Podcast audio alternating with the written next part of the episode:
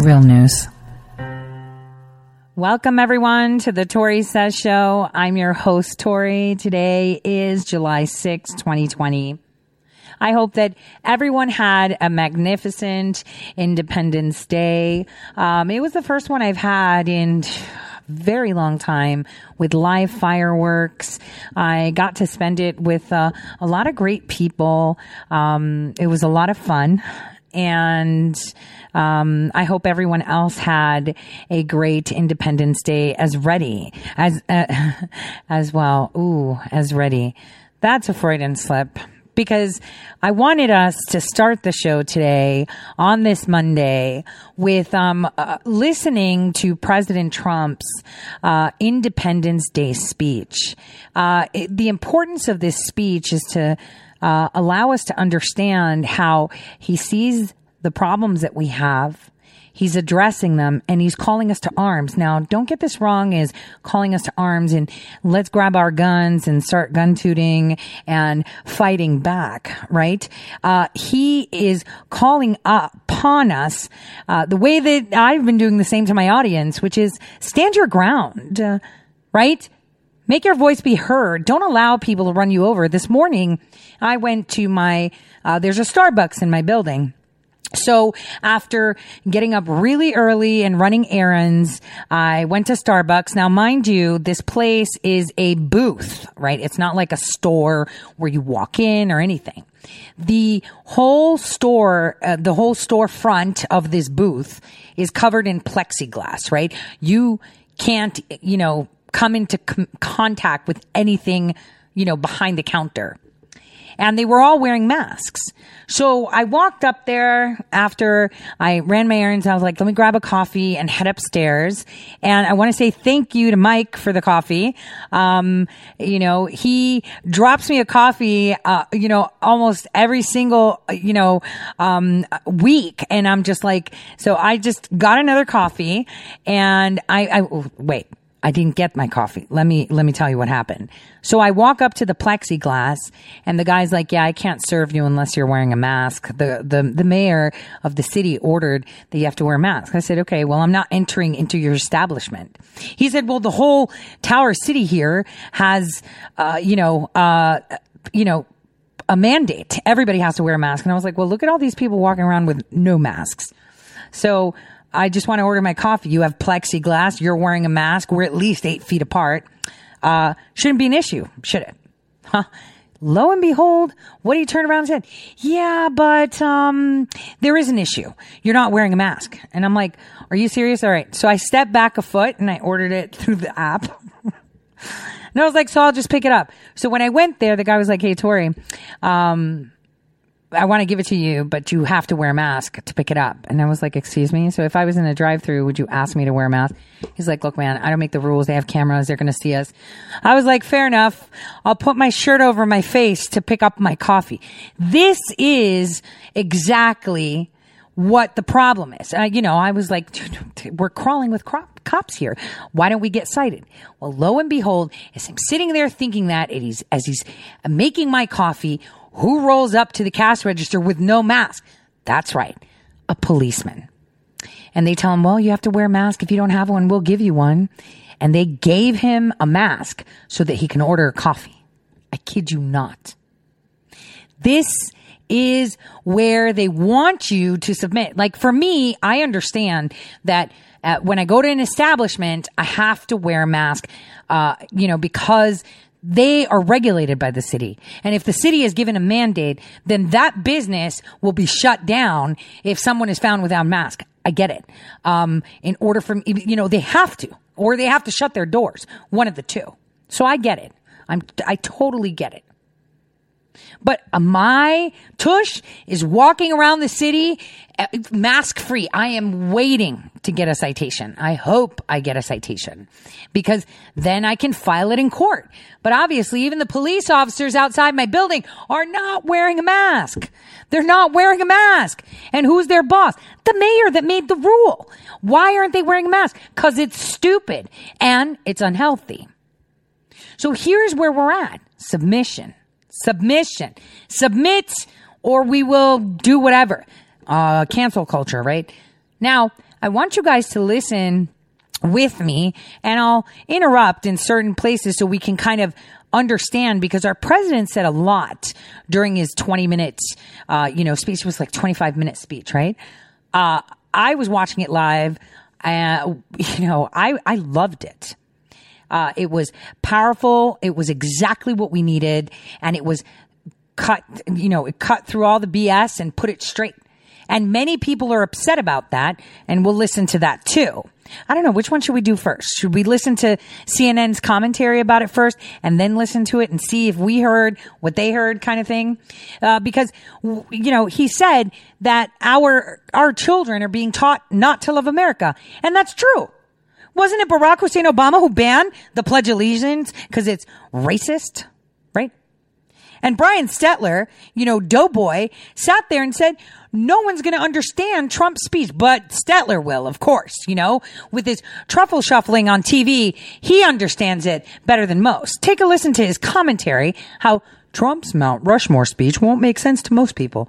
Just listen to what he says before we listen to the speech. Now, CNN chief media correspondent Brian Stelter. And Brian, the president had a chance to deliver one of those unifying messages, especially ahead of Independence Day. But instead, he chose to go on the attack. Do you think that uh, was the right strategy and why? It sounded like a Stephen Miller speech, and that is something that appeals to the parts of the president's base that he really focuses on. This is wartime conservatism, this belief that conservatives are at war trying to protect the country from change. That message, I know it resonates well with the Hannity base, but I don't think this speech made any sense unless you had watched hundreds of hours of Fox News and you had read all of Newt Gingrich's books. You know, you have to be fully plugged in to the narrative that the right wing is selling on radio, TV, and online, which is about statues, which is about monuments. You know, when the president says something like he said last night, he said, the schools are teaching students to hate their own country. That makes no sense unless you are plugged into the Hannity universe, and then it makes a lot of sense. So this was clearly only for that audience. It was, of course, carried live on Fox News, but it was in such contrast to what is the biggest cultural event, um, uh, uh, uh, you know, entertainment event this weekend, right? That what's the biggest moment this weekend? It's the release of Hamilton on Disney Plus, the streaming service. You know, people have been waiting for this for a year. A great American company, uh, Disney, puts out a great American play, Hamilton, which is all about uh, celebrating our founding fathers, understanding their flaws, but understanding their heroism.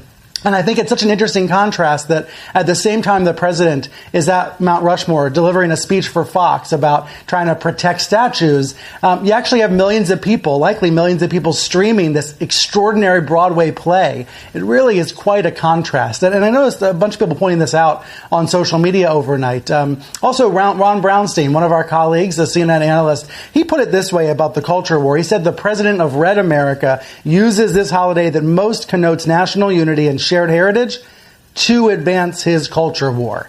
Um, I know it makes sense for the president politically. Like I said, it's a Stephen Miller speech, but it wouldn't make sense at any other time for any other president.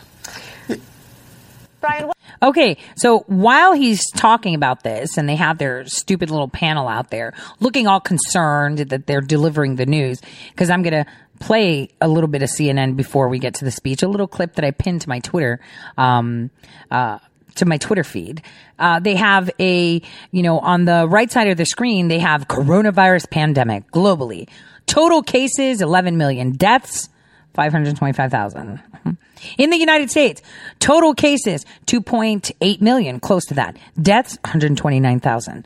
So, and obviously it's John Hopkins, the source. I've talked about John Hopkins. Remember, that's the one that took me into their little special programs when I was a kid too. So, uh, so they're, you know, obviously we know that they're, uh, uh, inflating the numbers. Uh, we talked about it on the Tori Says show in March. We talked about malaria in March. Oh, right before the shutdown, actually, during the shutdown, before anyone even knew. Why? Because it's all predictable. If we sit back, we can see it's all a show and we're the extras and they're telling us what our reality should be. Because if you take charge of your reality, that's going to be a problem for them. Listen to this. This is 2016 compared to 2020, all referring to Mount Rushmore. Take a listen. This is our country at its very best. What an incredible achievement. Visiting Mount Rushmore today, Bernie Sanders taking in the majesty of the moment. this monument to four great American presidents. Just the accomplishment and the beauty here.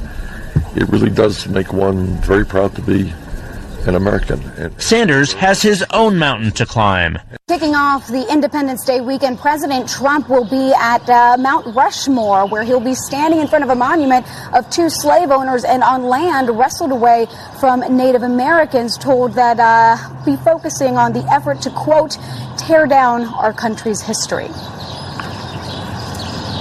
All right, Leyla Santiago, with that report, thank you so much. On one Okay. So in 2016, before President Trump was elected, it was a majestic monument, something that demonstrates America. But now that President Trump is president, Mount Rushmore is a rock with two people that were slave owners on stolen land. Do you see the difference?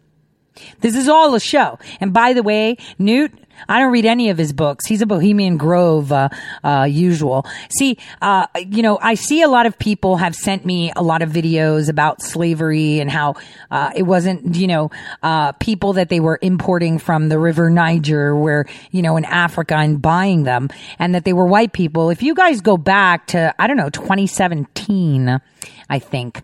I was on the Hagmann show and I was explaining that, how they were targeting, how eugenics was happening, how they were using uh, women from Ireland, women from Europe, white women, white children. It's all about having power. This is not about left, right, or demented liberals, which by the way, I uh, found a video online and I ripped it and I shared it on both my uh, uh, Facebook and my Twitter that shows our youth how they transform into these insane, you know, it's kind of like, you know, seeing those people transform that have face tattoos with no face tattoos, right? Uh, they've just changed and it's a dysmorphia, a body image dysmorphia. You could see it. It's coming out in the way they are. You know, they want hair color that's not natural. They want, you know, piercings where piercings don't go. Piercings were actually, um, a tribal thing, uh, that would mean something. And now they're just supposedly decoration, implanted horns, you know, women with armpit hair. I mean, good, more power to you if you're okay with that. Um, but the bottom line is what we're seeing is our youth is being corrupted, um, uh, you know, to, to not understand what history is. But I, it's not just now. I mean, all of us, every single one of you listening has learned history the way it's been taught in school.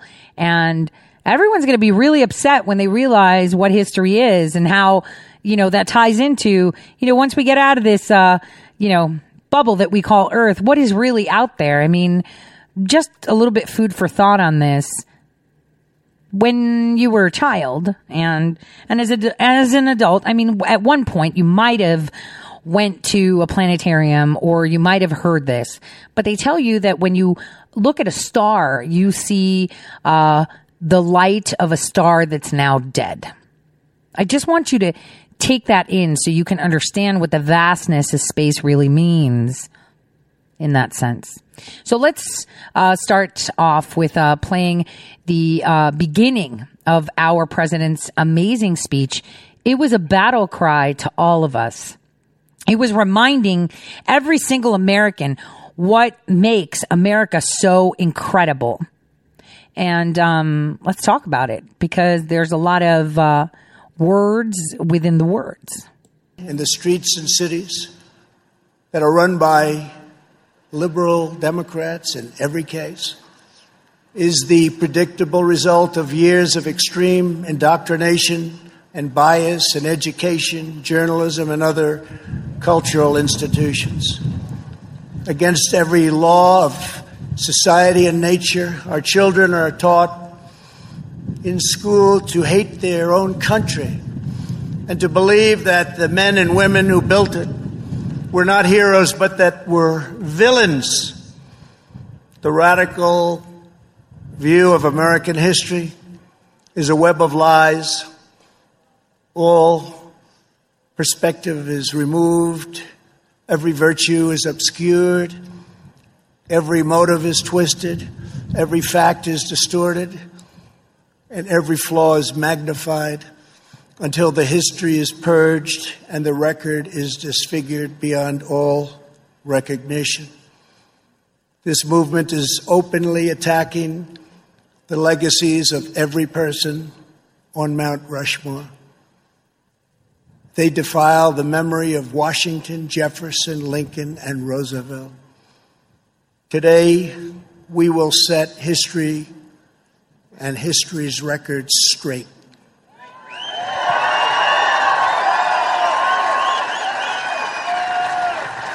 Now, how do we set it straight? How do we set uh, history's record straight, you guys? Now, first, um, I just wanted to say, uh, history is how we grow. You have a history. You were once a child, then a tweenie, then a teeny, then a young adult, then a kind of adult, then a middle-aged adult, then a full-grown adult, then, you know, you pass the middle-aged adult, then you're high enough to get nosebleeds, then you hit the AARP, right? And then you're just like elderly. This is your history. Your history, your experiences make you you. Without your history, you are nothing. Without the battle scars, you are nothing. Without your errors and mistakes, you are nothing.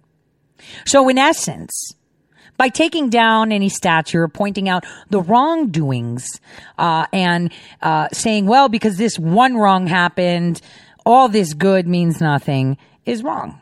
Period. That's not the way it works. The you today is not the you yesterday. The you tomorrow is not the you today. That's the way it is. History is there to show a path, a course, a course to define where you are today. And none of what's going on today identifies with the actual course of our history.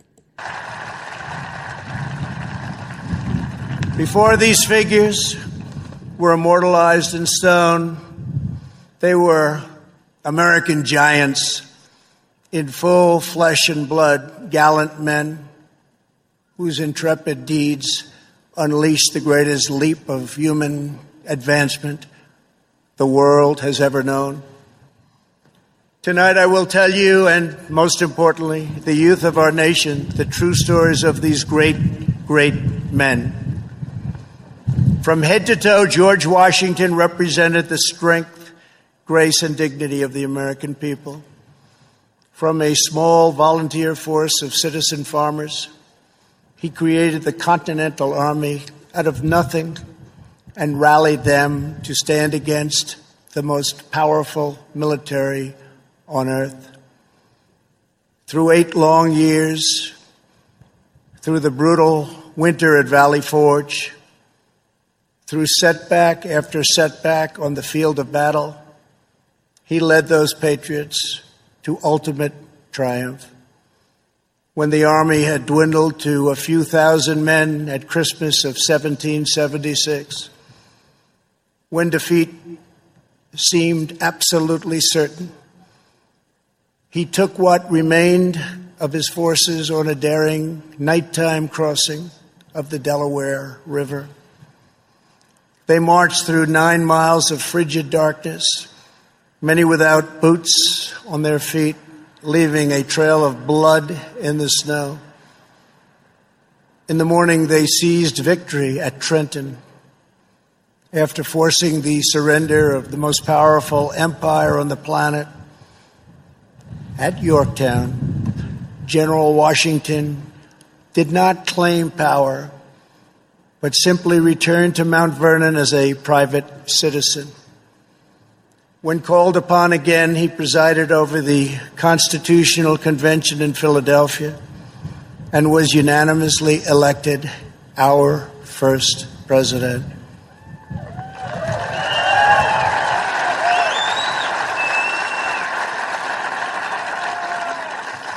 When he stepped down after two terms, his former adversary, King George, called him the greatest man of the age. He remains first in our hearts to this day. For as long as Americans love this land, we will honor and cherish the father of our country, George Washington.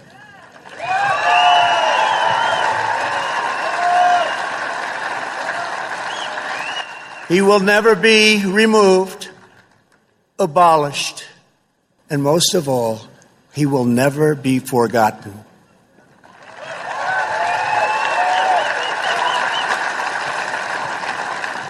Thomas Jefferson, the great Thomas Jefferson, was 33 years old when he traveled north to Pennsylvania and brilliantly authored one of the greatest treasures of human history, the Declaration of Independence. He also drafted Virginia's Constitution and conceived and wrote the Virginia Statute for Religious Freedom a model for our cherished First Amendment. After serving as the first Secretary of State and then Vice President, he was elected to the presidency. He ordered American warriors to crush Barbary pirates. He doubled the size of our nation with the Louisiana Purchase. And he sent the famous explorers Lewis and Clark into the West on a daring expedition to the Pacific Ocean. He was an architect, an inventor, a diplomat, a scholar, the founder of one of the world's great universities, and an ardent defender of liberty.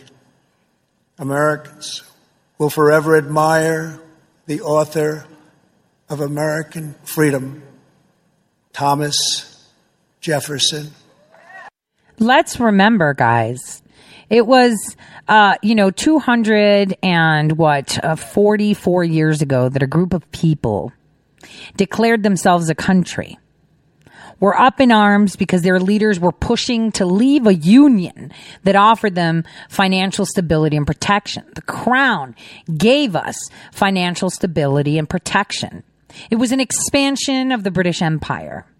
That union provided stable trade and leaving them put every single one of them at risk of catastrophic financial consequences by ushering to, to, to abolish deals that were not working for them many leaders at the time of, you know, the colonies didn't share that vision. They didn't want to leave a union and went against the ones in leadership that did, that included George Washington, right? They went against him.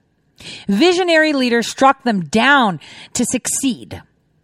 To succeed what they knew was best for their people, America first. That was George Washington's point. He was one leader that led the group to leave a redundant system that only led to more poverty, less freedom, and gave him less independence to lead the people of this new nation, of this new, this new area that they colonized in the best possible way. Most of the inhabitants of this nation were torn. 50-50, right? Leave or remain. Do we stay within the empire or do we leave? The richest people, of course, were demanding remain, and the poorest, with nothing to lose, were the most loyal to the vision of an independent nation by leaving the costly stability the Union provided. Many were condemning and ridiculing this leader, George Washington. They were. They were. The, they were protesting. The rich people were protesting anything they could. Many were condemning and really ridiculing him and the movement. What kind of man would so recklessly take a risk with the livelihoods of so many on a pipe dream of a more prosperous and independent country outside of the Union? George Washington was that man and in 1776 broke free of that union that did not suit the people he was leading. And again, here we find ourselves 244 years later, trying to leave a shadow union that does not offer us protection or freedom. It actually causes our nation's economy more harm than good. It only benefits the shadow economy.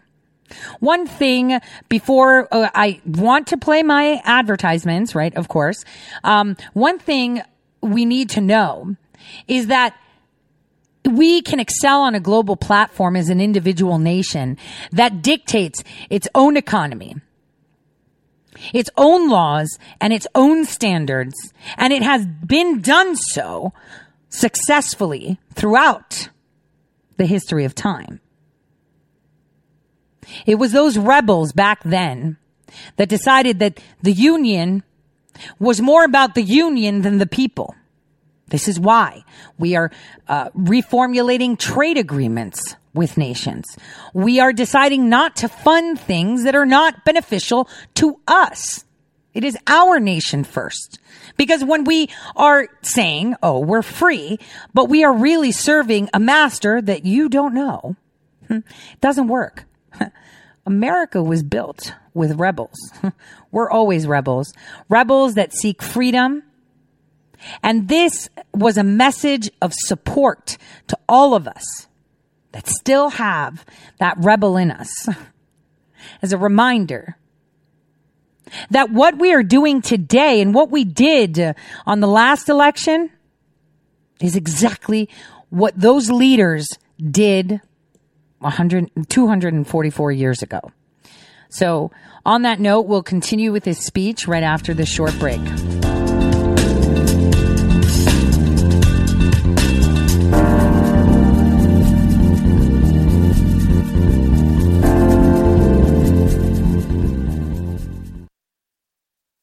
Forgotten men and women of our country will be forgotten no longer. The time for empty talk is over. Now arrives the hour of action. From this day forward, a new vision will govern our land. From this day forward, it's going to be only America first. Every decision will be made to benefit American workers and American families. America will start winning again, winning like never before. I will fight for you with every breath in my body, and I will never, ever let you down. Do not allow anyone to tell you that it cannot be done. No challenge can match the heart and fight and spirit of America. We will not fail our country will thrive and prosper again. Your voice, your hopes, and your dreams will define our American destiny. When America is united, America is totally unstoppable.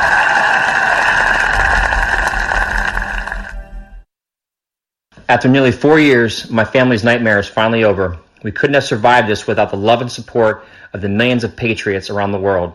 Thank you from the bottom of our heart. Hi, I'm Laura Loomer, and I'm running for Congress in Florida's 21st Congressional District. Wouldn't it be horrible if we lived in a nation where journalists were silenced just because they confronted the political and media elite? You might think that could never happen in America, but it did. And to me. For confronting people like Hillary Clinton on her corruption and Ilhan Omar for her ties to radical Islamic terror groups, I have been banned on pretty much every single social media platform. And if that doesn't sound extreme enough, I'm also banned on Uber and Lyft. I know, I cannot understand that last one either. When this all happened to me, I contacted the media and members of Congress. I asked them for help. I kept calling, I kept emailing, but I never received a reply. And that's when it hit me. I'm a well known journalist who has the phone numbers of the most powerful people in politics and media, yet I couldn't get any assistance. What on earth would the average American do if the same thing happened to them? I realized then that if I wanted to see change, that I would need to run for office. The American people deserve representation that listens to and acts on their concerns.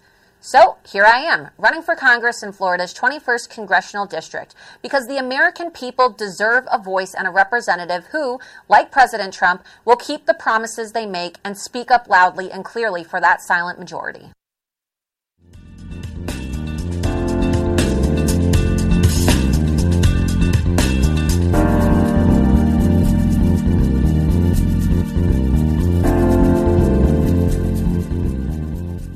Right, welcome back, everyone. So now we're just going to continue on listening to the president, interrupting him, of course, so that we um, discuss what he's saying uh, because it's important for us to understand that he put out a call to arms and not weapon arms, right?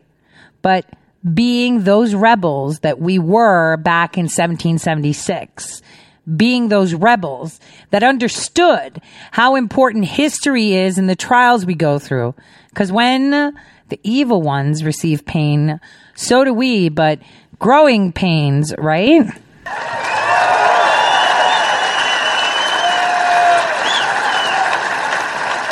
And he too will never, ever be abandoned by us.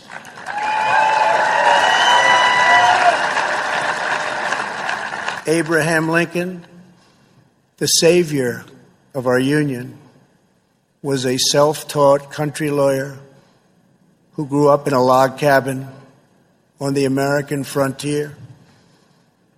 The first Republican president, he rose to high office from obscurity based on a force and clarity of his anti slavery convictions, very, very strong convictions.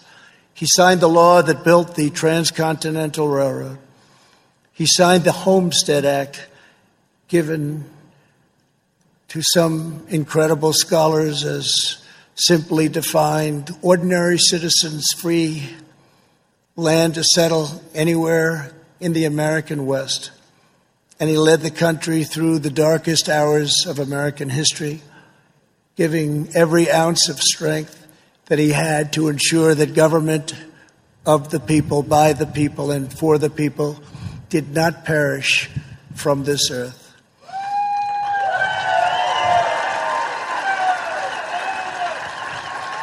He served as Commander in Chief of the U.S. Armed Forces during our bloodiest war the struggle that saved our union and extinguished the evil of slavery. Over 600,000 died in that war. More than 20,000 were killed or wounded in a single day in Antietam. At Gettysburg 157 years ago, the Union bravely withstood an assault of nearly 15,000 men and threw back Pickett's charge. Lincoln won the Civil War. He issued the Emancipation Proclamation. He led the passage of the 13th Amendment, abolishing slavery for all time.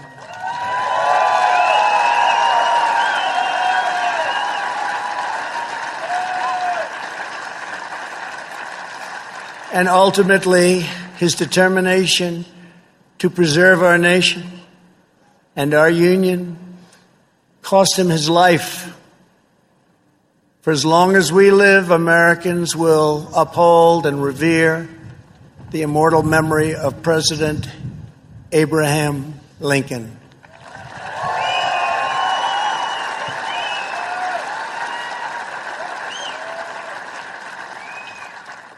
Theodore Roosevelt exemplified the unbridled confidence of our national culture and identity.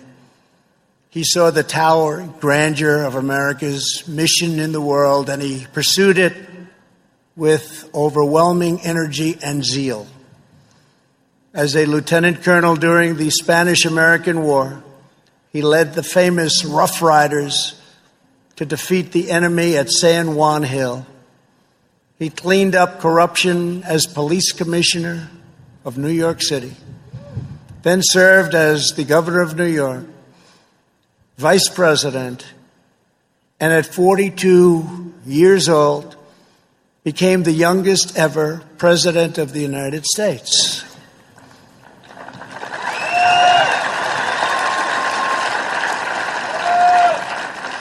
He sent our great new naval fleet around the globe to announce America's arrival as a world power. He gave us many of our national parks, including the Grand Canyon. He oversaw the construction of the awe inspiring Panama Canal. And he is the only person ever awarded both the Nobel Peace Prize and the Congressional Medal of Honor. He was American freedom personified in full. The American people will never relinquish the bold, beautiful, and untamed spirit of Theodore Roosevelt.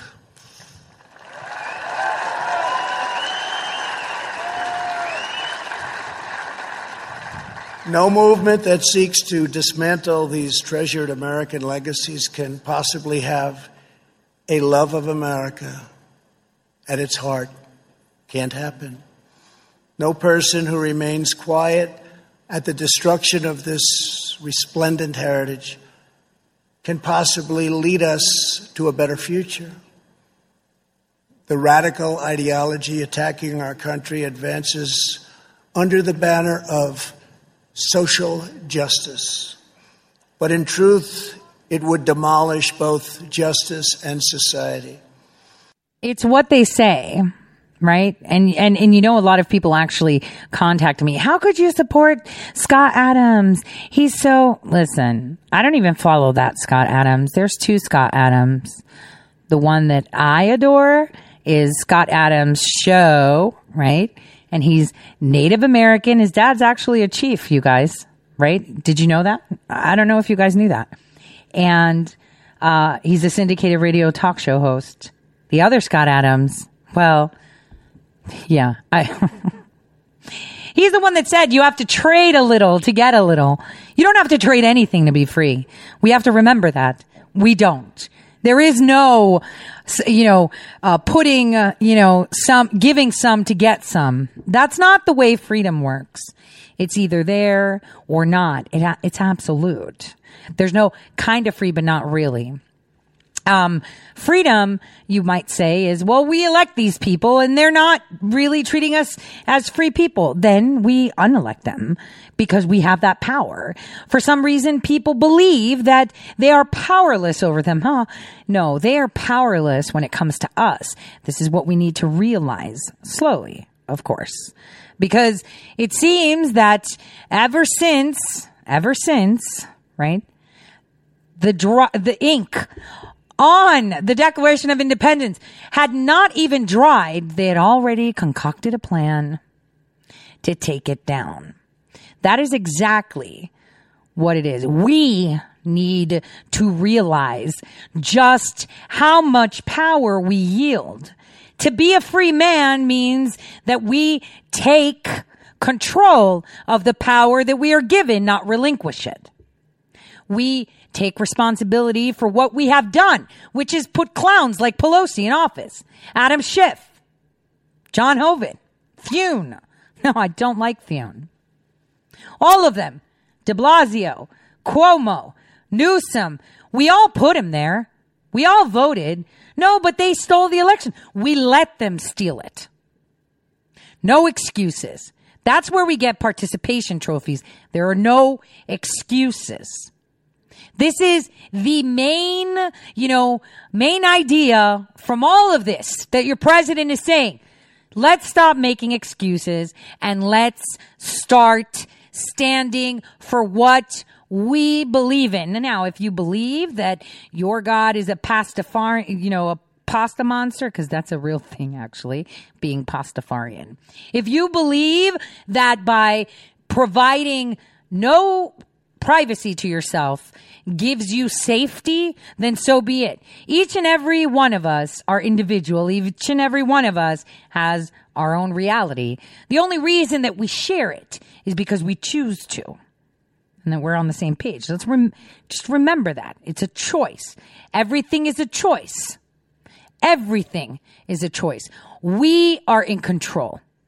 So whatever is happening in our life, good and bad, We've made decisions to come to that. Yeah. Many of us blindsided. I could tell you horror story of being blindsided, but that happens and it's okay because we learn from those mistakes. We learn and we grow from those mistakes. Now, here's where he starts getting into the really good stuff that even the left can't trash But, you know, Stetler kind of covered it with, no one will understand what he's saying. Here we go. It would transform justice into an instrument of division and vengeance. And it would turn our free and inclusive society into a place of repression, domination, and exclusion. They want to silence us, but we will not be silenced.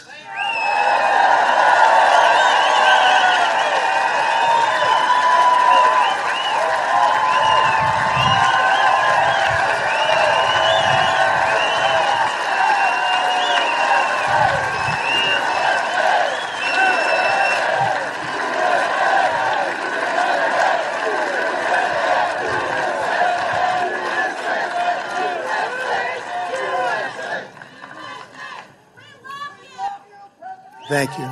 Thank you very much. Thank you very much. We will state the truth in full without apology. We declare that the United States of America is the most just and exceptional nation ever to exist on earth. And it is so. We will not stop speaking the truth no matter how many ears it makes bleed, how many people start to melt, how many people start to scream and cry. The facts are the facts. We are proud of the fact that our country was founded on Judeo Christian principles, and we understand that these values have dramatically advanced the cause of peace and justice throughout the world. We know that the American family is the bedrock of American life. We recognize the solemn right and moral duty of every nation to secure its borders.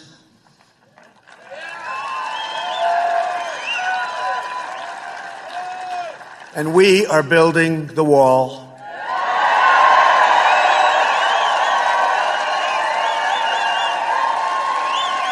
We remember that governments exist to protect the safety and happiness of their own people. A nation must care for its own citizens first. We must take care of America first. It's It's imperative we do. Kind of like on an airplane, guys. Is it racist or discriminatory to say, hey, if you have a child or someone disabled or an elderly person next to you, put on the oxygen mask first and then help someone else? If you're down and you're a leader, right? And you're leading a group of people into war, right? What are you going to do? You're going to secure your person first so that way you can lead the rest right? That's how it goes. You can't go handing out aid to all these nations when you have people starving in your own. How do we explore space when we haven't even explored our planet? Well, that's what they tell you. These are basic truths. These are facts. These aren't discriminatory statements. These aren't racist. That's fact. You help yourself before you help another. Oh, you're homeless. Come here. You can stay at my home. I'll just figure it out. That's not how it goes. You help yourself. You build yourself to a point where you have the ability to help others. We cannot help others if our own people are in pain, hungry, with no health care, no roof over their head, and no jobs. That's not the way it works. It works America first, then everyone else. It's been the same, same story for decades. We're creating jobs overseas. Well, what about over here? Yeah, we'll be fine. How? It's time. We believe in equal opportunity, equal justice, and equal treatment for citizens of every race, background, religion, and creed. Every child of every color, born and unborn, is made in the holy image of God.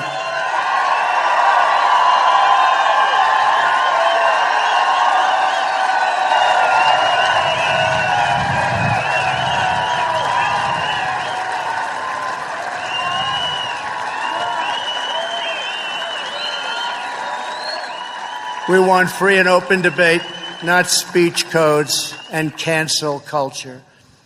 We embrace tolerance, not prejudice. We support the courageous men and women of law enforcement.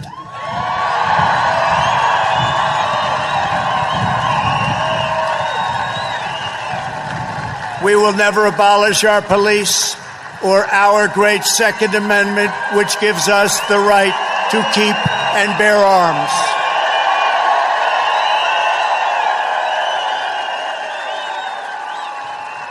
We believe that our children should be taught to love their country, honor their history, and respect our great American flag. Yes, they should. Because if you noticed, it's going around how these two females, or Z's, I don't know what they identify as, put out a message saying that they're ashamed to be Americans. Listen to them. Listen to this. To be an American where not all folks are free. And I won't forget the enslaved who died and built this place for free. So I proudly lift up all the folks who are still oppressed today. Cause there ain't no doubt this ain't our land. Fuck Trump and fuck the USA. So these are children, uh, young adults, I would say. They were pitter pattering in water for free. You know, there's other nations where you're not allowed to go to the water if you're not of a certain class or a certain color or, you know, if you own the place. But they freely went there.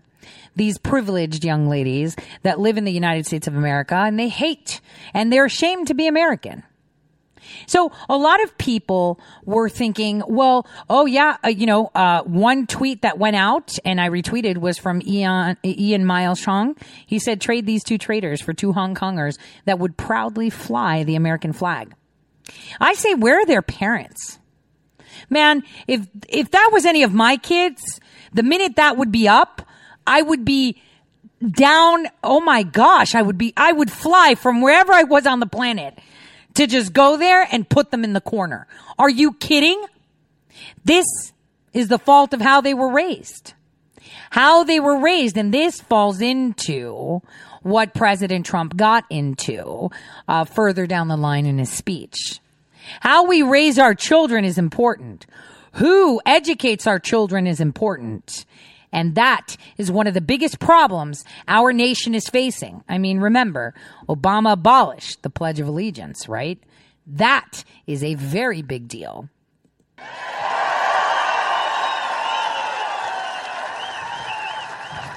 We stand tall, we stand proud, and we only kneel to Almighty God. Amen.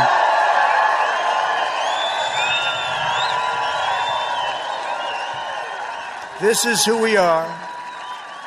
This is what we believe.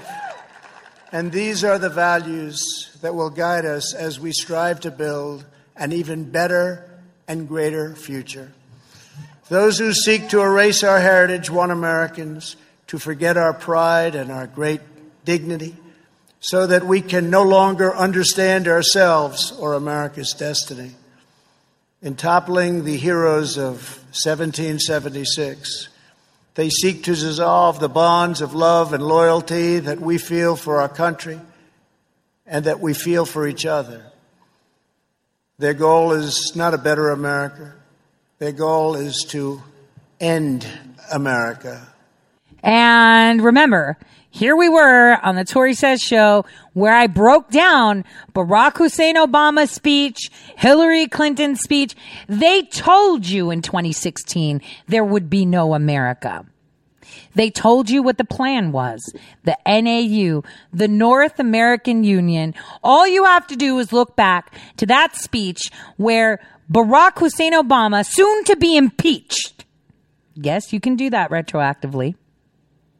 He sat there with the former former president of Mexico. Oh, you know, the one that got millions and millions of dollars from El Chapo, right? To do what he wants, that one. With eyebrow gate Trudeau. So Gestapo. Like Canadians are starting to wake up and see it. And they sat there on a global platform and were excited about ushering in the North American Union, eradicating borders between Canada and Mexico and opening it up to the European continent. Whoa. Whoa. You mean no more America? Yeah, exactly that. And you know who fixed that? President Trump. But we have idiots that were probably raised by more idiots, just like the girls we heard earlier, that say that they're ashamed to be American. See, this is what the problem is. That people aren't educated in how civilizations uh, are created, how they, uh, you know, redraw borders through wars, through change, because it's stolen land. Yeah, whatever England has is stolen too. What France has is stolen too. What Germany has, Russia has, Arabia has, everybody has redrawn borders, erased borders. That is the way civilizations expand, collapse, and expand. It's natural. It's the way things happen. And the nations that work stick. The nations that don't work collapse. That's the way it is. And work through what? Ruling with an iron fist like the crown or rooting or ruling with your hand to your heart like the United States was intended to rule. That's and, and, and it's not really rule because the rulers are you and I the members of that nation. We should remember that. In its place, they want power for themselves. But just as patriots did in centuries past, the American people will stand in their way, and we will win, and win quickly and with great dignity. We will never let them rip America's heroes from our monuments or from our hearts. By tearing down Washington and Jefferson, these radicals would tear down the very heritage for which men gave their lives to win the Civil War. They would erase the memory that inspired those soldiers to go to their deaths, singing these words of the battle hymn of the Republic. As he died to make men holy, let us die to make men free while God is marching on. Now, see, I don't see how this was a, a, bad speech. This was an incredible speech. It gets better but we're going to have to wait till the next hour since we're going to break in just a few seconds. For those of you watching on YouTube and Facebook, there will be a silent period um, for uh, the show uh, while it goes to break. I just want you guys to let that sit there. Oh, and another thing, I spent July 4th weekend with Millie Weaver and she had this amazing idea what if President Trump created a garden of all these leaders and we just nabbed every single person that went to get them? Because according to this new law put out, it's a felony, right? Which means that they can't vote after that. Pretty impressive. But anyway, I'll see you guys in just a bit, uh, right after this short break. And uh, we'll continue this and talk Epstein and more in the second hour.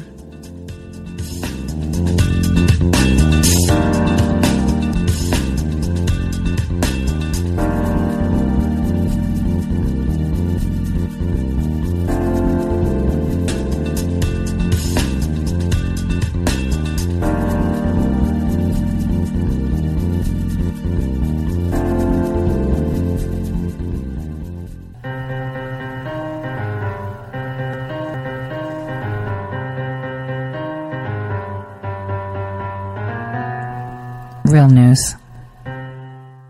All right, welcome back, everyone, to the Tori Says Show. This is the second hour of the Tori Says Show. uh, July 6, 2020.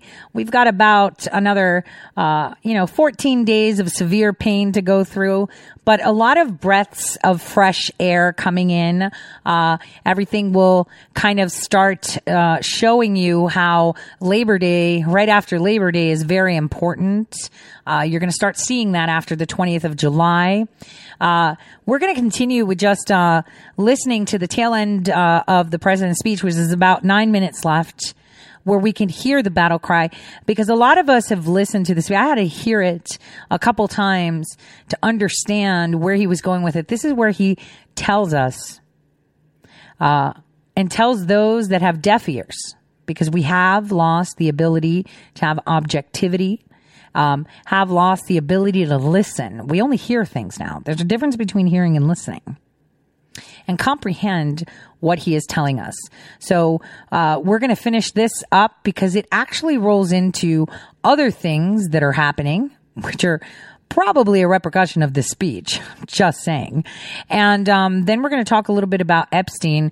Wednesday is when we're really going to talk about Epstein because I'm pretty sure, uh, you know, there's going to be some pretty um, crazy revelations happening uh, in regards to that. So here we go.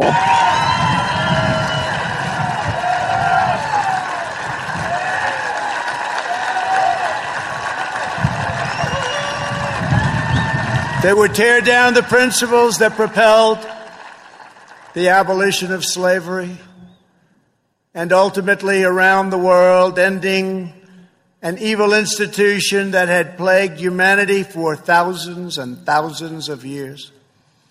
Our opponents would tear apart the very documents that Martin Luther King used to express his dream and the ideas that were the foundation of the righteous movement for civil rights. They would tear down the beliefs, culture, and identity that have made America the most vibrant and tolerant society in the history of the earth. My fellow Americans, it is time to speak up loudly and strongly and powerfully and defend the integrity of our country. He's telling you that's plain English, that's straightforward.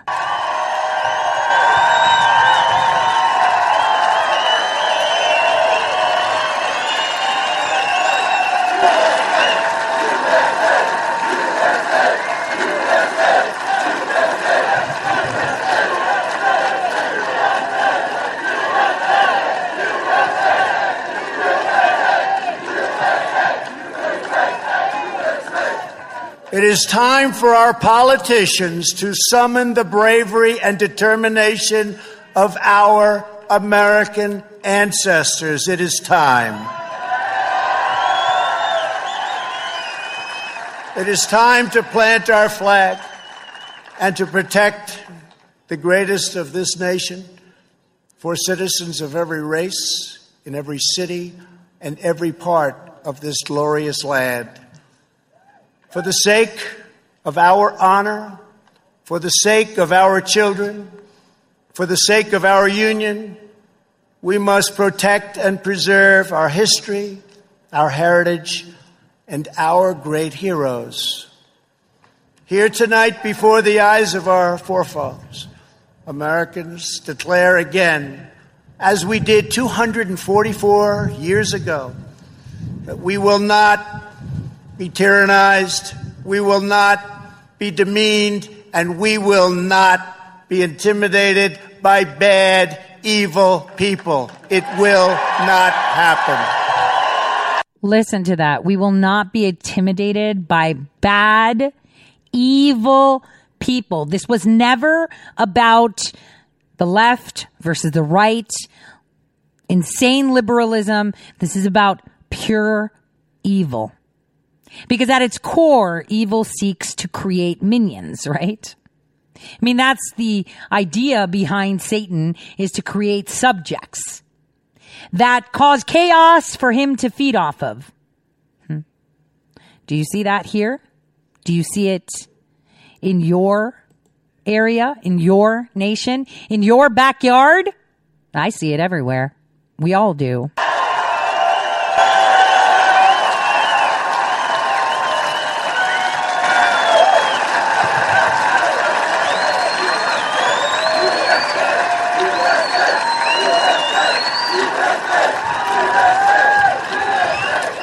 We will proclaim the ideals of the Declaration of Independence, and we will never surrender the spirit and the courage and the cause of July 4th, 1776. Upon this ground, we will stand firm and unwavering in the face of lies meant to divide us, demoralize us, and diminish us. We will show that the story of America unites us, inspires us, includes us all, and makes everyone free. We must demand that our children are taught once again to see America as did Reverend Martin Luther King when he said that the founders had signed a promissory note to every future generation. Dr. King saw that the mission of justice required us to fully embrace our founding ideals. Those ideals are so important to us. The founding ideals. He called on his fellow citizens not to rip down their heritage, but to live up to their heritage. That's it, guys. When are we going to live up to our heritage? Where, when are we going to live up to the Declaration of Independence? It's been 244 years and it seems like we're going backwards.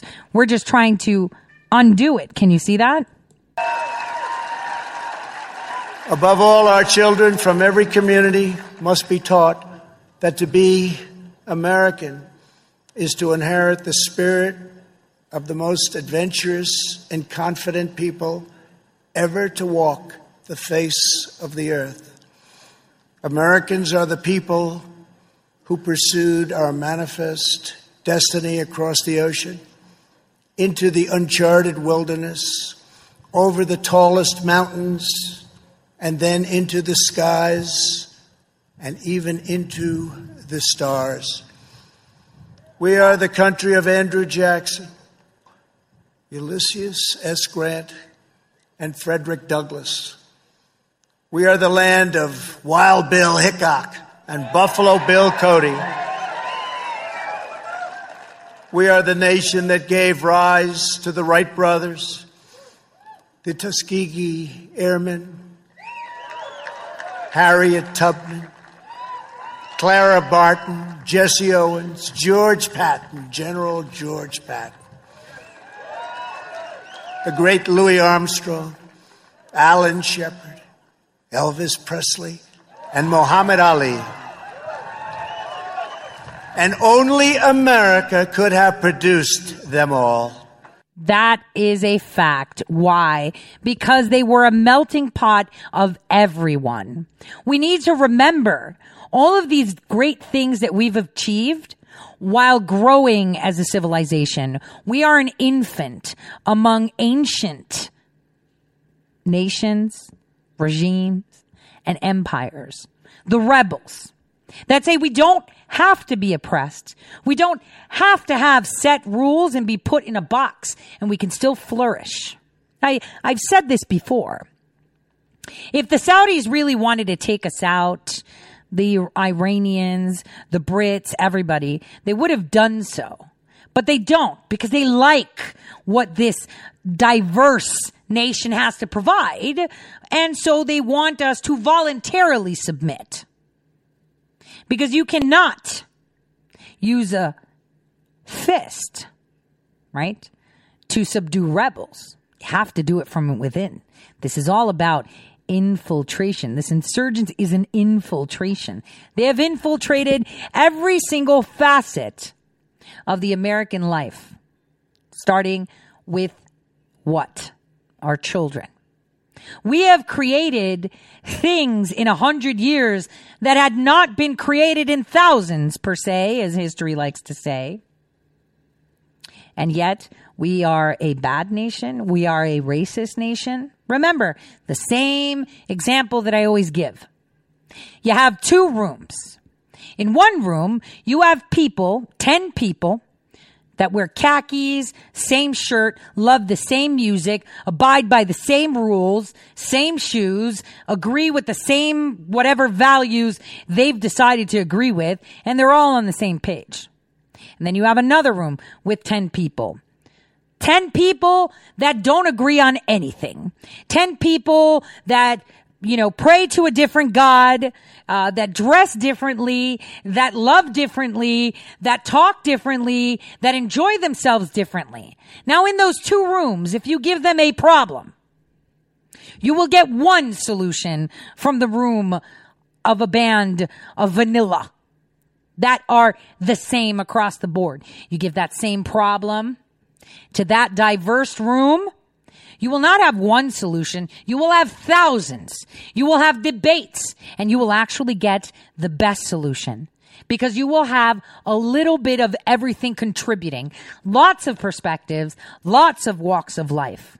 That's what makes America amazing. And that's what every other empire didn't have. This is why they hate us. Because we were successful. And by showing the world that this works, hmm, may make their own people want to rebel and take power away from them, strip them of crowns and jewels. Submission. Ah, remember, this is all about power, and the president so nicely puts it. No other place. We are the culture that put up the Hoover Dam laid down the highways, and sculpted the skyline of Manhattan. We are the people who dreamed a spectacular dream. It was called Las Vegas in the Nevada desert. Who built up Miami from the Florida marsh and who carved our heroes into the face of Mount Rushmore.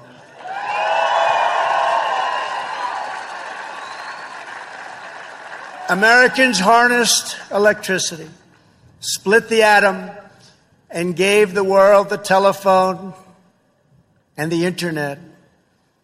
We settled the Wild West, won two world wars, landed American astronauts on the moon, and one day very soon we will plant our flag on Mars.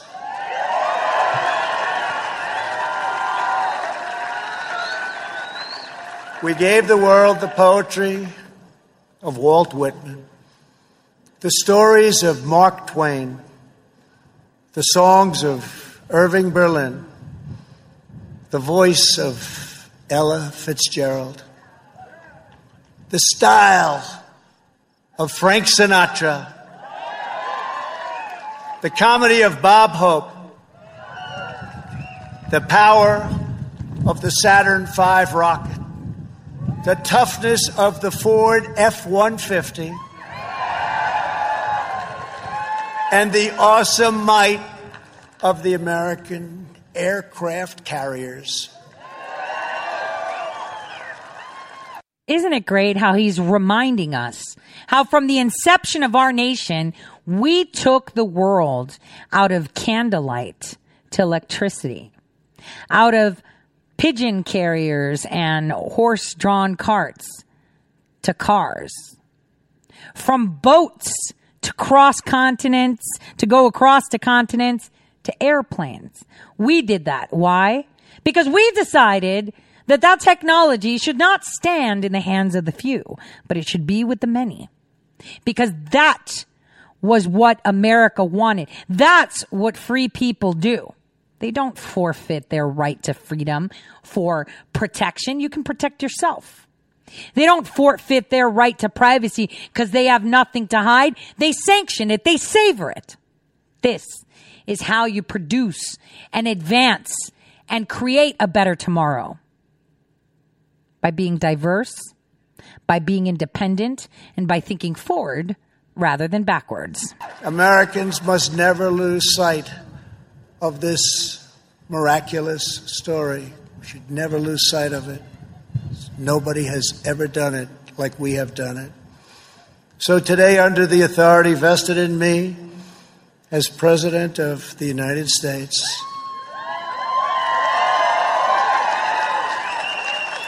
I am announcing the creation of a new monument to the giants of our past. I am signing an executive order to establish the National Garden of American Heroes, a vast outdoor park that will feature the statues of the greatest Americans to ever live.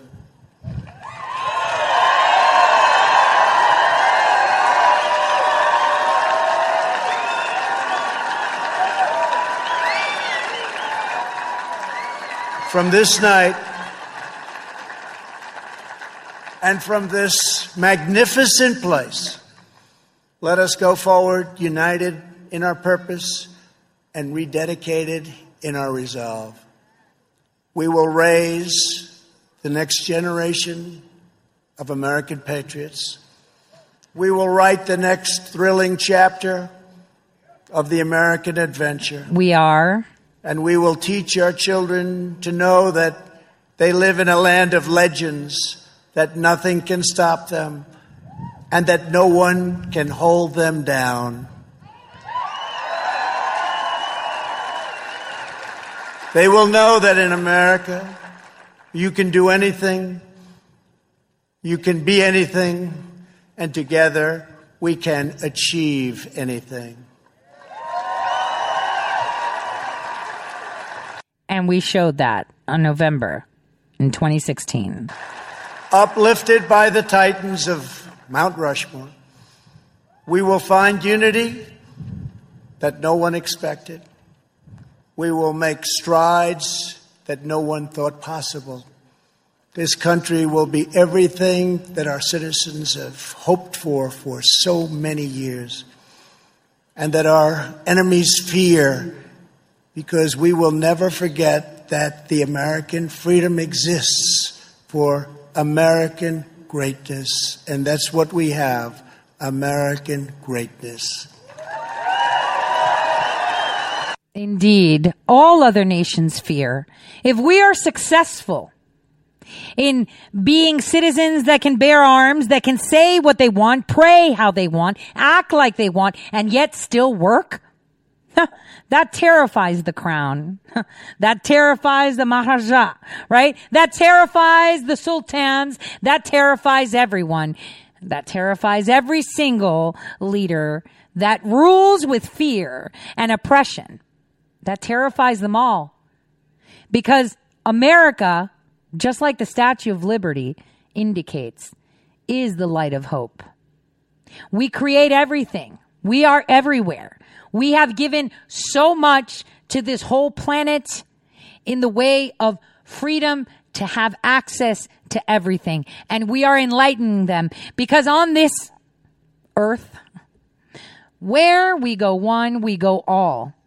And we are setting the tone for the rest of the world. And that is what these foreign powers fear. What if my people in India? What if the people of Britain? What if the people of Germany, the people of South Africa, Ghana, Saudi Arabia, Qatar, Afghanistan, Mongolia, you name it, decide, wait a minute. Hey, we are many. They are few. We want to be free too still stay to our culture, but we want to be free. We want to say how our nation moves forward. We want to dictate how our economy goes. And that way, those nations can also be great with the eyes of their people. Centuries from now, our legacy will be the cities we built, the champions we forged, the good that we did and the monuments we created to inspire us all. My fellow citizens, America's destiny is in our sights. America's heroes are embedded in our hearts. America's future is in our hands. And, ladies and gentlemen, the best is yet to come. Yes, it is. The best is yet to come.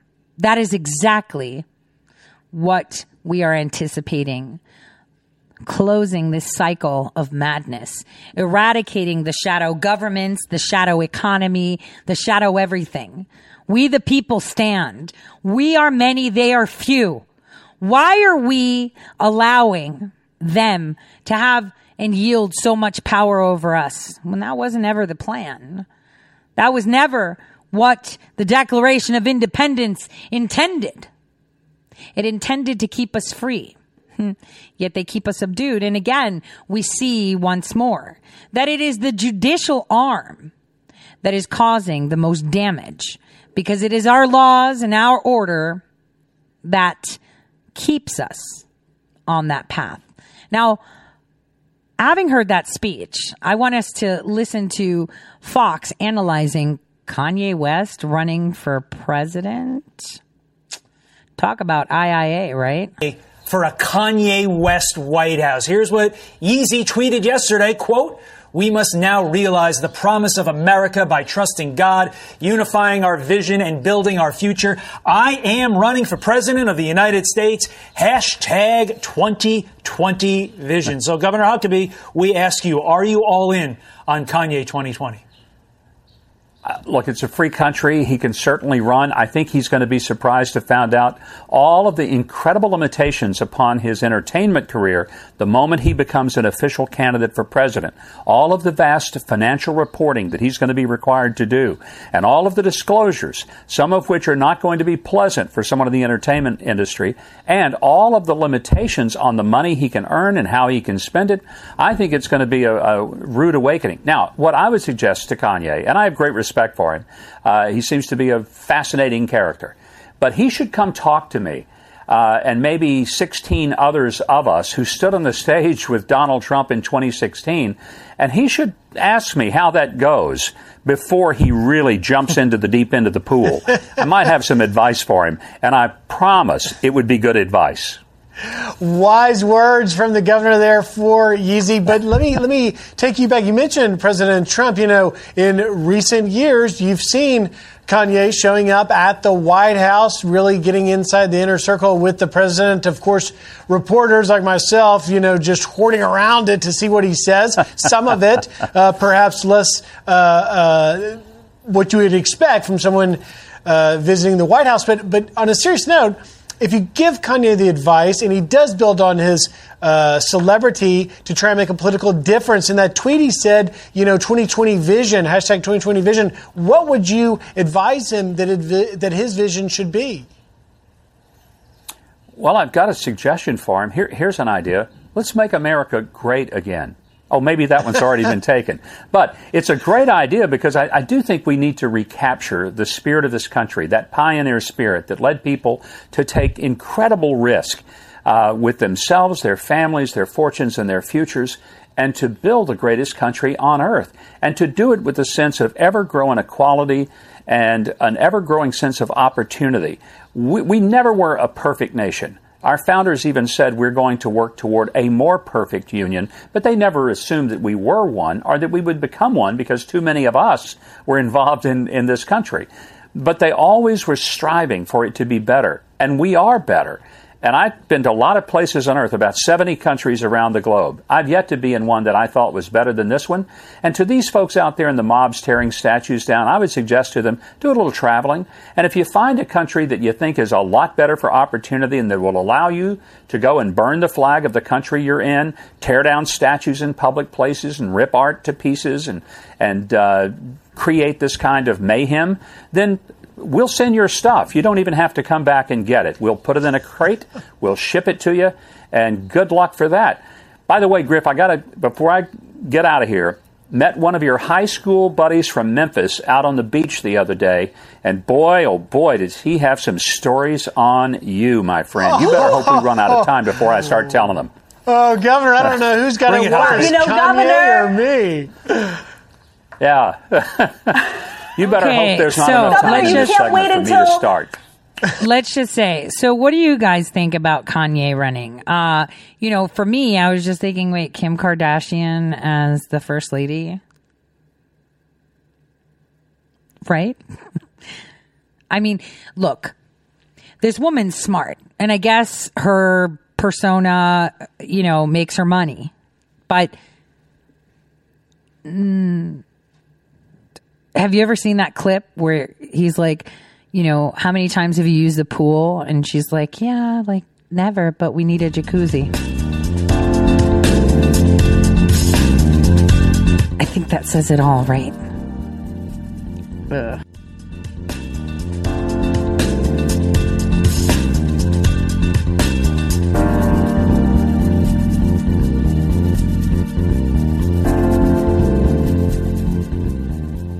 Right, welcome back everyone to the Tori Says Show. So here's where we're going to talk about what's happening today, what to expect from, well, we're going to talk a little bit more about Epstein. We know I have a huge dossier on Epstein. I had been telling the world who Epstein was. Ghislaine Maxwell is not his victim. She is his handler.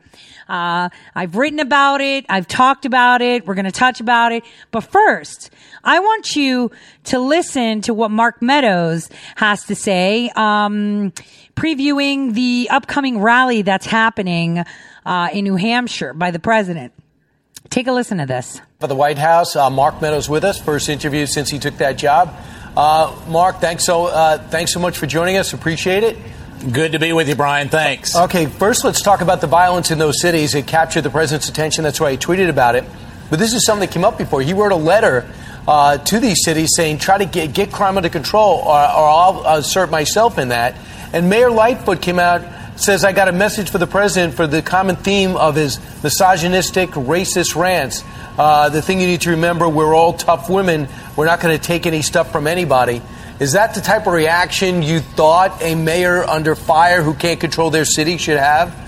Well, it's certainly not the response, and it's uh, certainly we see the results uh, this morning from the, the weekend of violence. That really the president is not only standing ready, but he has been ready. About eight days ago, he instructed uh, a number of federal uh, support teams to make sure that across the country that they stand ready, not just in those cities, but in Seattle, in Portland, St. Louis, other areas where where literally we've got DOJ and Federal Protective Services is there standing ready. So it's time that we make sure that our cities are safe.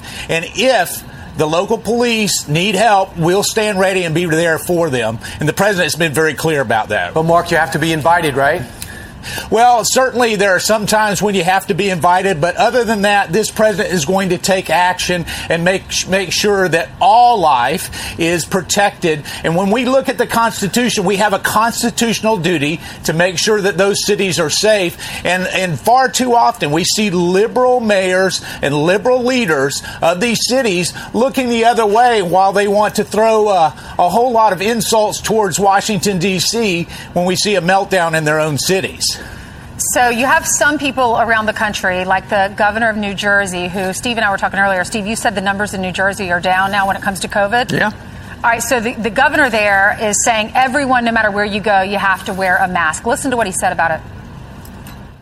We're only as strong as our weakest link right now. As you mentioned in the, uh, the in the outset of the program, I, I, said we went through hell. We cannot afford to go through hell again.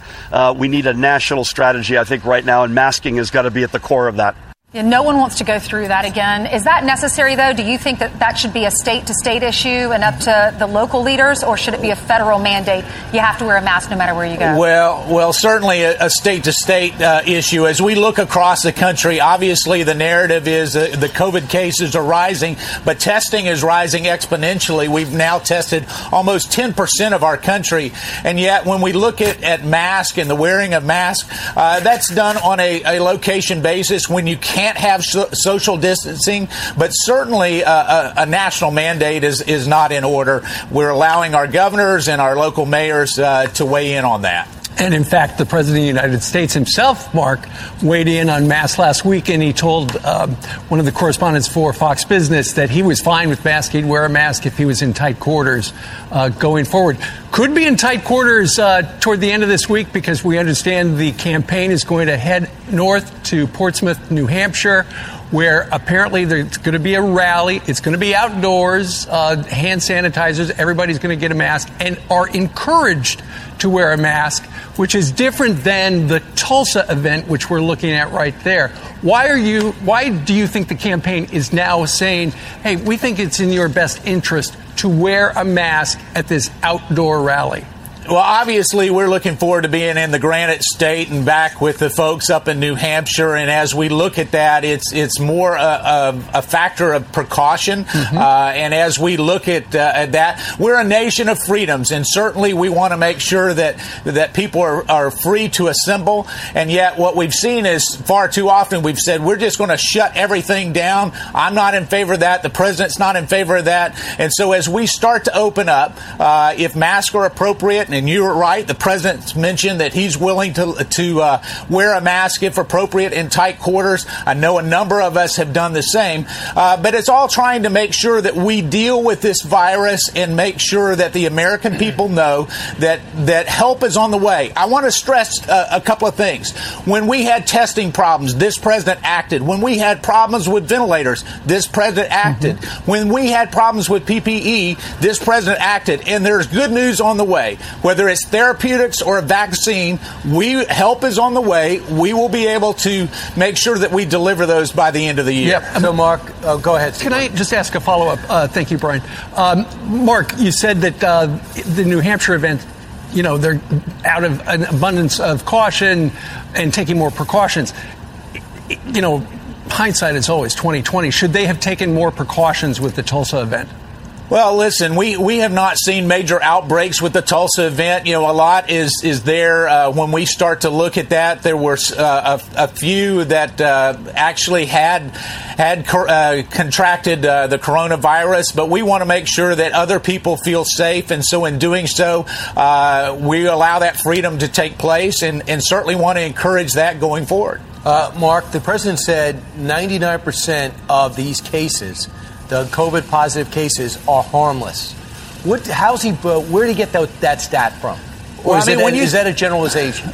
No, I don't even know that it's a generalization. When you start to look at the stats and look at all the numbers that we have, the amount of testing that we have, the vast majority of people are safe from this. When you look at the deaths that we have, if you're over 80 years of age or if you have uh, three what they call comorbidities, uh, diabetes, hypertension, uh, uh, heart issues, then you need to be very, very careful. Outside of that, the risks are extremely low, and the president's right with that, and the, and the facts and the statistics back us up there.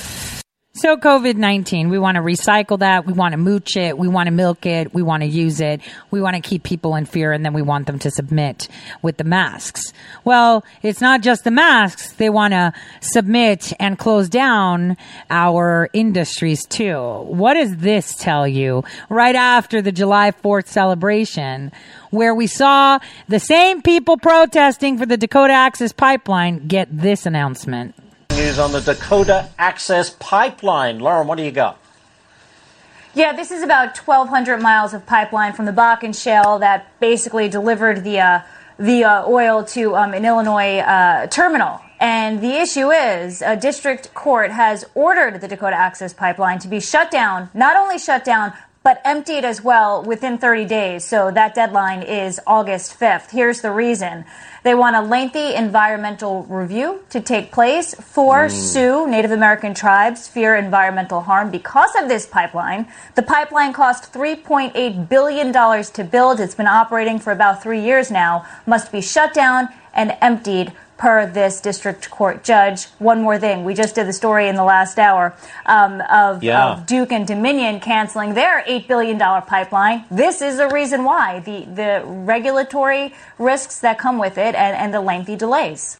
Ah, so now let's kill the oil boom. Let's kill the independence in, uh, you know, energy. I mean, that's the way you go. You kill everything. That's how they do it. Uh, do you see it? Do you see how they move it along? Because that's what they want. Oh, it's the Sioux tribes where we were just this weekend, uh, promoting America First, promoting these things. Who is this judge? What have I said about the judicial arm? That's the the problem that we have. The problem that we have is that we are trying to fight an enemy that has been embedded everywhere, everywhere. And in the meantime, we have cards that will take down the whole house of cards in our possession. But for how long? Longtime Jeffrey Epstein confidant Ghislaine Maxwell expected to be extradited to New York early this week to face charges she conspired with Jeffrey Epstein to sexually abuse underage girls. Ghislaine Maxwell arrested in New Hampshire last week. Joining me now is Fox News senior judicial analyst Judge Andrew Napolitano. Judge, are, are, people talk about her being offered a deal, but when Epstein was arrested, why wouldn't she have inked a deal then if that's what she was going to do? They, do prosecutors even need to offer her a deal at this point? Well, uh, good morning, Dagen. Uh, you know, people often don't offer deals until they're about to be arrested or they have been arrested. She may somehow in her mind have thought she could have lived forever in, in New Hampshire and nobody would catch her. Turns out the FBI had been watching her for months and was just ra- waiting for the right time. Uh, prosecutors are always interested in a deal. A trial of this nature would be traumatic for the victims and expensive for the government. And they may very well have arrested her with the hopes that she will help them. I mean, one of their targets is eighth in line to the throne of Great Britain, one of the government's targets. Mm-hmm. And he, of course, uh, refuses to, uh, to speak to the FBI, as is his, his right under British and under uh, American law. And there's very little the American government can do to force him uh, to testify unless they have some, some more evidence against him. Uh, the, the rampant speculation over the weekend is that she is the living embodiment of Jeffrey Epstein's black book because she was with him for so long and knows everybody with, with whom he was involved, not only uh, for sexual liaisons, many of which would have been uh, profoundly uh, illegal. Okay, let's stop right there just for a second. So the Ghislaine Maxwell charges are conspiracy to entice minors to travel to engage in illicit and illegal sex acts, enticement of a minor to travel to engage in illegal sex acts, conspiracy to transport minors with the intent to engage in criminal sexual activity. Now, those are the charges, three counts that Fox is telling you. And what they're telling you is that uh, Ms. Maxwell is the embodiment of his black book again. I will remind you. Now, everyone knows Les Wexner. Uh, the state of Ohio has been well endowed by him. There is the Ohio State University actually has the Wex uh, the the Wexner Medical Center. There's so many things that he funded. Yet, why don't they change that name? he is a prolific pedophile. Actually, one of the women that has gone up against Jeffrey Epstein was entrapped in Ohio in Les Wexner's home to be his sex slave along with her sibling, if you remember. She thought she was an artist. She moved from New York to Ohio and he wouldn't let her out. She was a slave. She was owned by Wexner. Yet there he is on almost uh, every building in the state of Ohio because he was rich. Now, was Wexner the one that made him the big dude he is? Not really. It was Edgar Bronfman and Robert Maxwell. Robert Maxwell, the big, you know, media tycoon. He had a lot, a lot, a lot, a lot, a lot of media outlets, right? The one that was a, um, avid sailor, traveled around the world in his yacht that drowned, right? Back in the 90s. He drowned. Uh, that'll be coming up this week too, uh, more in depth. Because in order to understand what you're seeing in front of you right now with the Epstein scandal, you need to understand how it originated and how it happened. Let's not forget the 1992 cracking of the uh, UK financial system. That's how Soros was induct no wow inducted into the cabal right? That was his proving moment. You know how uh, back in the days the tribes would say well go and slay a dragon or a lion and we will put you into our group. That was his. He broke the crown system. And these two little clowns bronfman and Maxwell. Oh, by the way, Edgar Bronfman is the father of the woman who was the handler of Keith Raniere of the NXIVM sex cult. And then we have Ghislaine Maxwell. Oh, she was his victim. No, she was his handler. She was the boss. Epstein was not. Epstein was not the boss. He was the connection between the shadow global government and our local fourth unelected branch of government. Just to make it clear. Just to make it clear. Who she was? His handler. She was the boss. And you know who knows a lot about that? Lois Frankel, Congresswoman of the Florida's 21st District the one that's going up against head to head with Laura Loomer, the one that was mayor of West Palm Beach when Epstein was arrested and then was a tourist in jail. That's someone that knows because from what I hear and I've seen uh, from a report that's coming out, um, she's had meetings with Ghislaine Maxwell as mayor and as congresswoman. Oh dear. Oh dear. How deep does this rabbit hole go? You know, it's pretty incredible that in the year 2020, instead of fighting to protect those less vulnerable, those that are vulnerable and even beyond vulnerable, like children, the unborn, little kids, we're focusing on, you know, sex and how you identify and uh, what other rubbish color. No one sees color. It's 2020.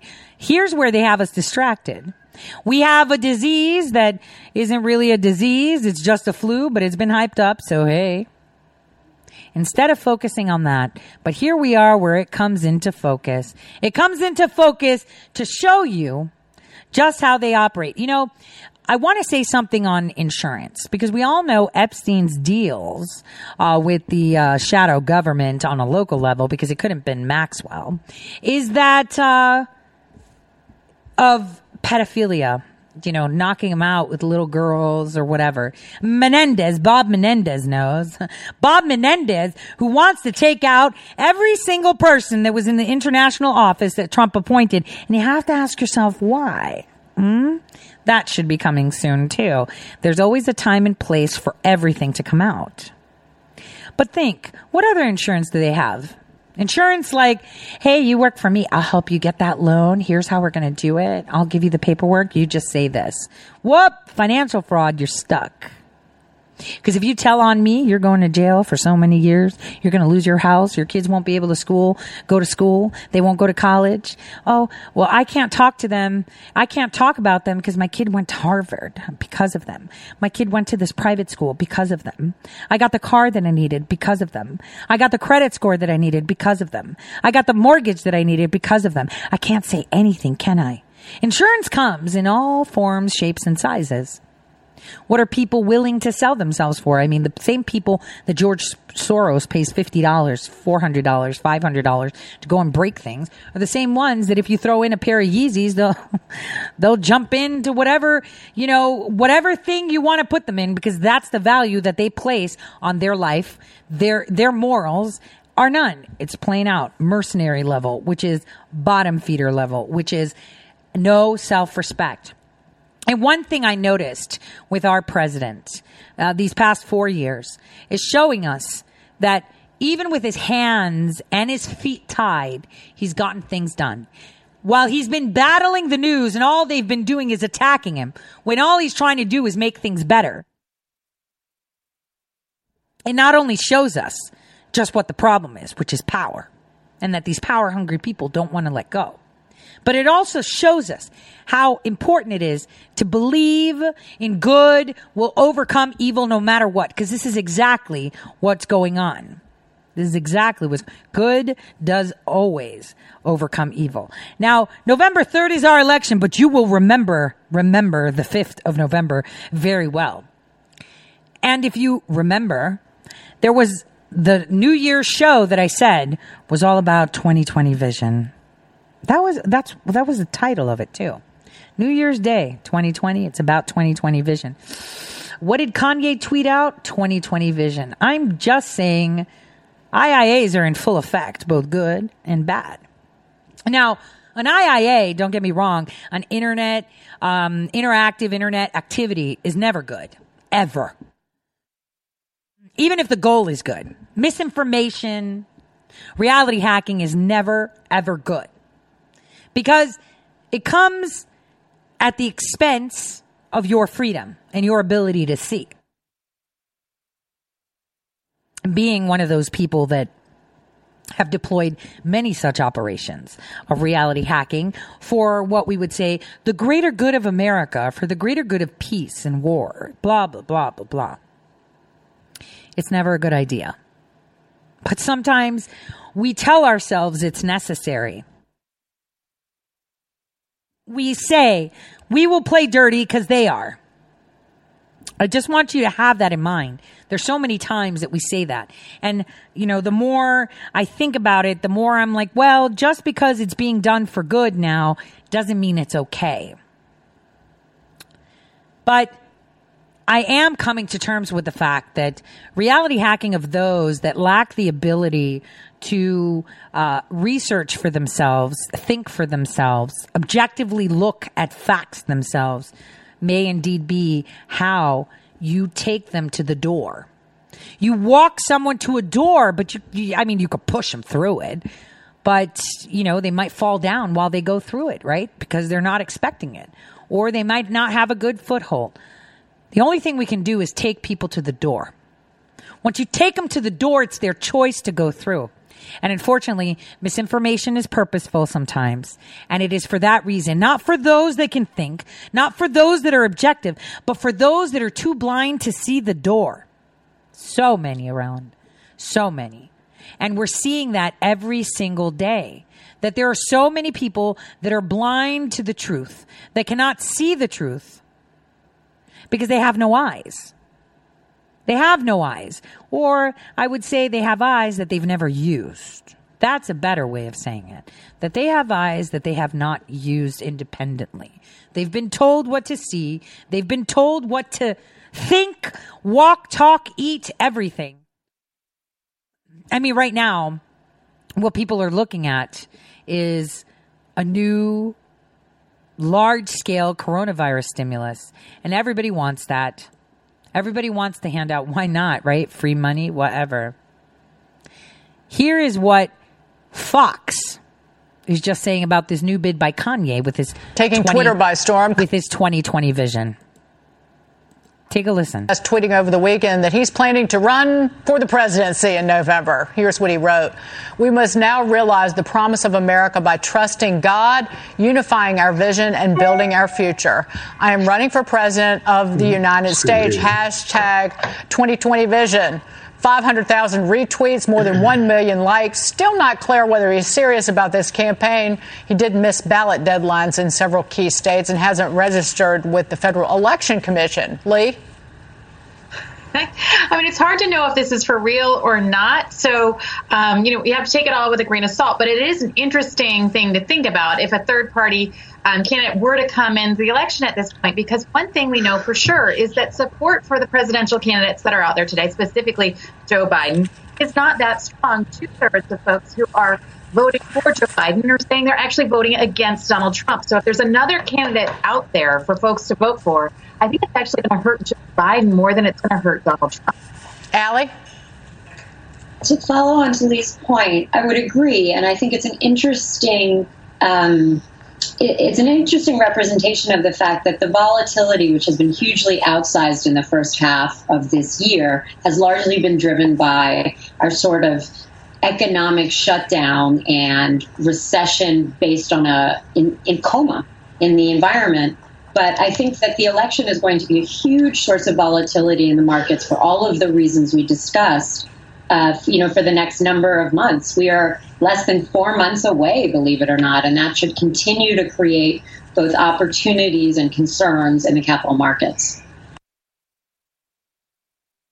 Interesting. So is he running? Is he not running? I mean, uh, you know, one reality hack, another reality hack, another reality, like how many do you have to peel back? D- you know, Dakota Access Pipeline. Whoa. So now we're going to just stymie our energy market too. I mean, who looks to make money? Warren Buffett. Uh, I wonder, you know, do we have access to this judge's anonymous LLC accounts, FBI or, you know, DOJ? who have been the shield of this shadow global government forever. Barr? Mm-mm. You need to raise that bar. I mean, last year I said it was Labor Day. Uh, but you know, that was pushback.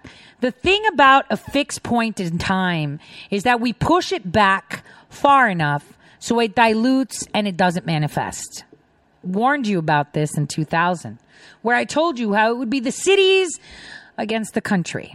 And here it is manifesting once again.